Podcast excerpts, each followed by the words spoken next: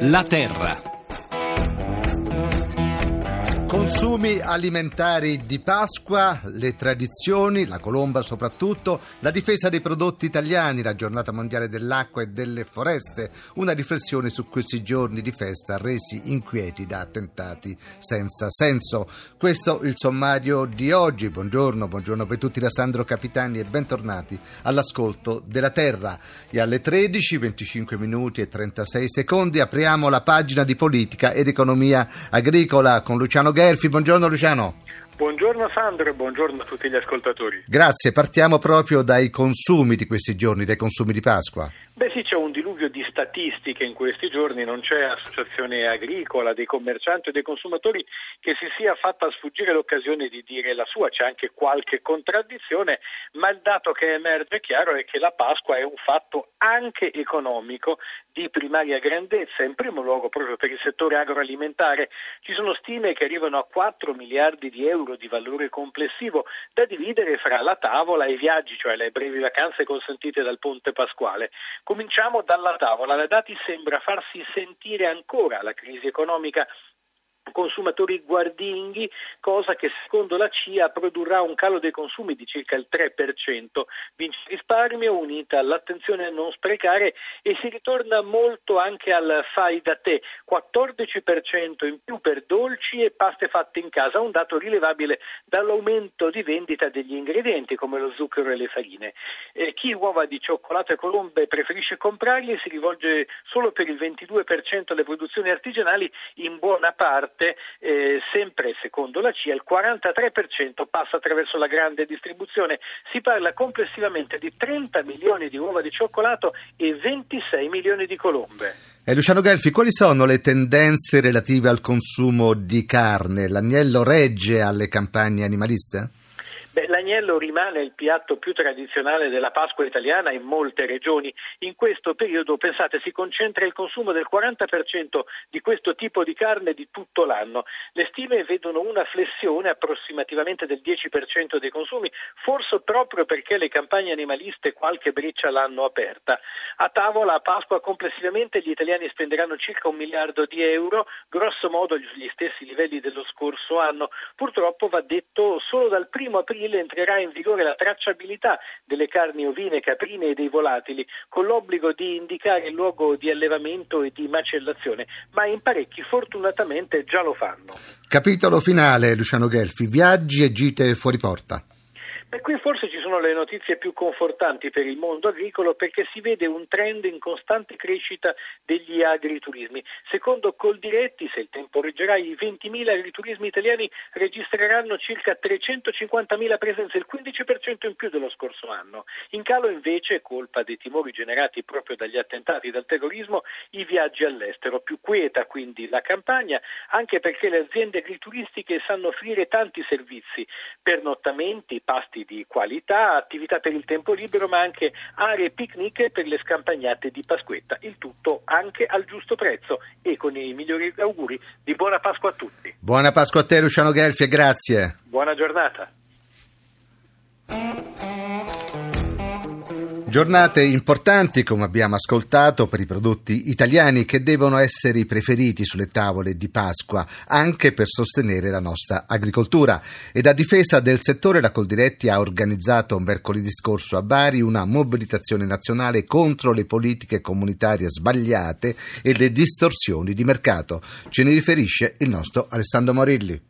Dai prosciutti venduti come italiani ma provenienti da carni di suini allevati all'estero al latte a lunga conservazione senza provenienza precisa, senza dimenticare l'aumento spropositato di pomodori provenienti dalla Cina o di grano dai paesi dell'est. È per questi motivi che la Coldiretti mercoledì scorso è tornata a manifestare a Bari con precise richieste all'Unione Europea. Il presidente Roberto Moncalvo. Noi abbiamo bisogno di giocare a regole chiare, uguali per tutti. Noi non possiamo continuare a sopportare importazioni che vengono da paesi dove il lavoro viene sfruttato, l'ambiente pure, vengono utilizzati prodotti chimici banditi da noi da decenni proprio perché dannosi per la salute dei consumatori. E poi la distintività dell'agricoltura italiana va premiata portando trasparenza nelle filiere, arrivando all'origine in etichetta obbligatoria per tutto il cibo, per tutto quel 50 50% della spesa che ancora non è da questo obbligo. Non a caso Coldiretti ha scelto la Puglia, regione leader nella produzione di extravergine d'oliva, all'indomani dell'autorizzazione da parte dell'Unione Europea all'ingresso di olio tunisino a dazio zero. Giovanni Cantele è il presidente di Coldiretti Puglia. Quantitativi di olio che la comunità europea dice che verranno distribuiti nei vari paesi, ma sappiamo che è l'Italia il primo paese destinatario, quindi 90.000 tonnellate in, in due anni sono una quantità importante che sicuramente va a dar fastidio alle nostre produzioni, ma soprattutto rischia di creare le condizioni per truffe, prodotti che magicamente diventano italiani. A Bari c'erano oltre mille agricoltori provenienti dalla Basilicata, dove l'agricoltura sta rinascendo. Il presidente di Coldiretti Basilicata, Pier Giorgio Quarto. Un'agricoltura che comunque è piena di grandi prospettive, parecchi giovani con grande coraggio, determinazione scelgono di portare avanti l'impresa agricola facendo un cambio generazionale molto importante, mettendo al centro un progetto legato al territorio, con le vocazionalità del territorio, ma anche con l'innovazione. Il prodotto di questa settimana è ovviamente legato alla Pasqua, ormai vicinissima, e ci parla, oltre che di legame alla tradizione, di pace e di serenità. È la colomba, la colomba di Pasqua. Noi siamo andati alla ricerca di chi la prepara in modo artigianale, con gli ingredienti e i tempi giusti, con competenza e compassione. Michele Bonfitto è il suo laboratorio di pasticceria a Santa Severa, una cinquantina di chilometri sul litorale a nord di Roma, e la sua colomba vola davvero in alto. Buongiorno Michele. Buongiorno. Per fare una buona colomba cosa è necessario? Il segreto della colomba è soprattutto il lievito madre perché dà tutti i profumi alla colomba e al prodotto finale. Va trattato in un certo modo, va rinfrescato tutti i giorni, va rinfrescato con dove la, la materia prima fa la, la, sua, la farina e l'acqua che è una cosa importante del lievito madre. E poi oltre al lievito madre comunque ci sono i prodotti principali che sono i canditi, le arance, le arance candite di, un, di una certa qualità insomma. Ecco, anche la colomba si evolve nel senso, oltre che la classica, ci sono altri modi di farla? Sì, la colomba come tutta la pasticceria è andata avanti ed è diventata una pasticceria anche moderna, quindi ci sono i diversi tipi di glassa, i diversi accostamenti dalla bicocca al candito anche di limone con il cioccolato bianco che sono anche accostamenti molto buoni. Quindi bontà e anche un po' di fantasia che non guasta. È senz'altro. Ecco, Michele, abbiamo parlato prima dei consumi di questa Pasqua, insomma, così così. La colomba è ancora richiesta? Ancora un dolce che viene richiesto tanto, noi ne abbiamo fatte tante, è comunque un dolce che fa parte della tradizione italiana. A differenza di altre cose, comunque la colomba va ancora alla grande. E poi la colomba è qualcosa che ricorda la pace, insomma, di questi tempi. Eh sì. Fa bene pensarlo, no? Ce ne vuole, sì, tanta. E allora tanti auguri e buona Pasqua a Michele Bonfitto. Gra- grazie. Grazie, grazie a tutti voi. E grazie. buona colomba. Grazie.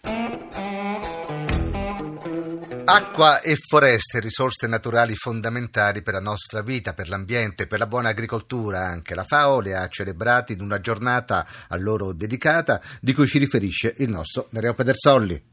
La sicurezza idrica di 8 persone su 10 nel mondo è seriamente in pericolo, colpa di scriteriati sfruttamenti delle foreste, indispensabili nel regolare l'acqua a tutti i livelli, dal sottosuolo all'evaporazione, per un ciclo idrico naturale. Foreste determinanti pure per la qualità delle acque destinate alle metropoli. Non solo, foreste come filtri di qualità. Si stima che per ogni dollaro speso per la gestione sostenibile delle foreste, come spartiacque, può far risparmiare da 8 a 200 dollari in costi di trattamento delle acque reflue. Foreste dunque indispensabili, con un ruolo decisivo nei cambiamenti climatici. Fondamentale l'operato della FAO, che ha varato un programma a difesa della selvicoltura in grado di tutelare agricoltura, sicurezza alimentare e paesaggi più resistenti. José Graziano da Silva, direttore generale FAO.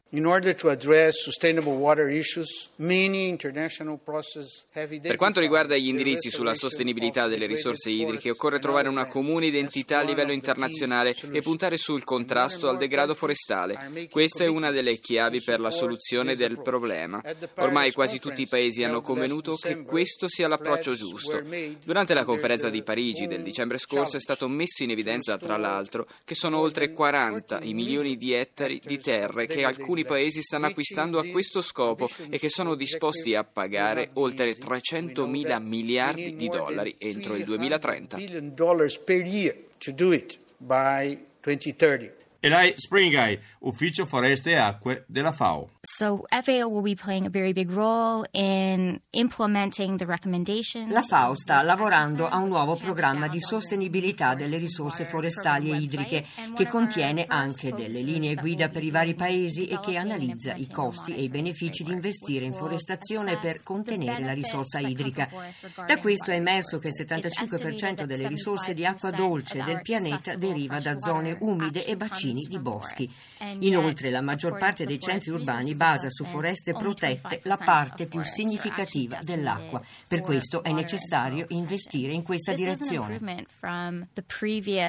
assessment done in 2010, but obviously there's still a lot of room for improvement. Il dramma dei profughi in fuga dalle guerre, i bambini indifesi, le donne vittime di violenze, la solitudine di chi perde il lavoro. Papa Francesco, ieri sera alla Via Crucis al Colosseo a Roma, ha ricordato tutto questo ed altro ancora e si è soffermato sul significato più profondo della resurrezione. Per concludere questo nostro appuntamento con una parola di pace abbiamo con noi Don Antonio, monaco benedettino dell'abbazia di Monte Oliveto nelle Crete Senesi, responsabile responsabile dell'azienda agricola. Don Antonio, buongiorno. Don Antonio, buongiorno. Buongiorno. Grazie di essere con noi e buona Pasqua innanzitutto. Niente, altrettanto per voi. Voi nella vostra abbazia vi occupate anche di agricoltura, in che modo?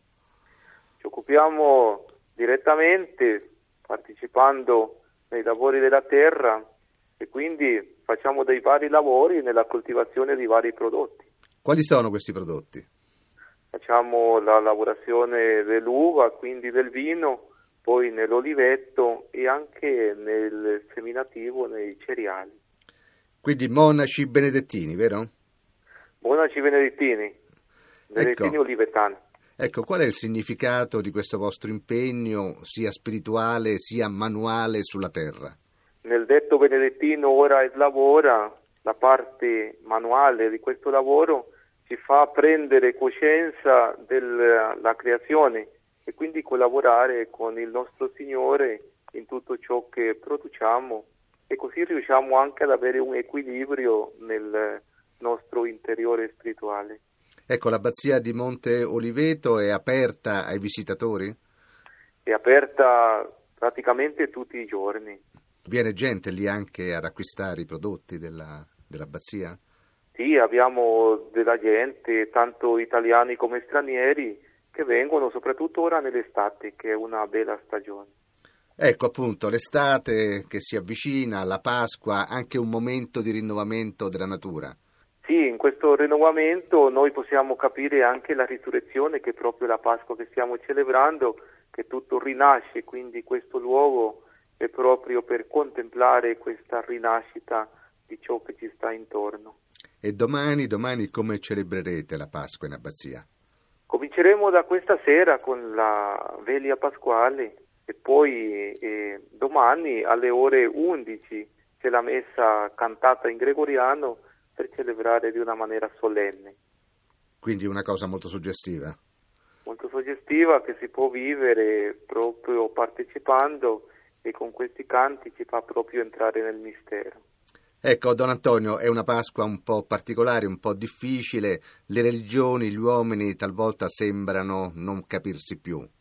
Eh sì, è proprio questo messaggio che si vuole dare di tutto ciò che succede, che a volte ci separano, però il Cristo è venuto proprio per portarci la pace e quindi penso che con questa Pasqua è un eh, un buon pensiero per ricominciare, per rinascere, per credere gli uni gli altri.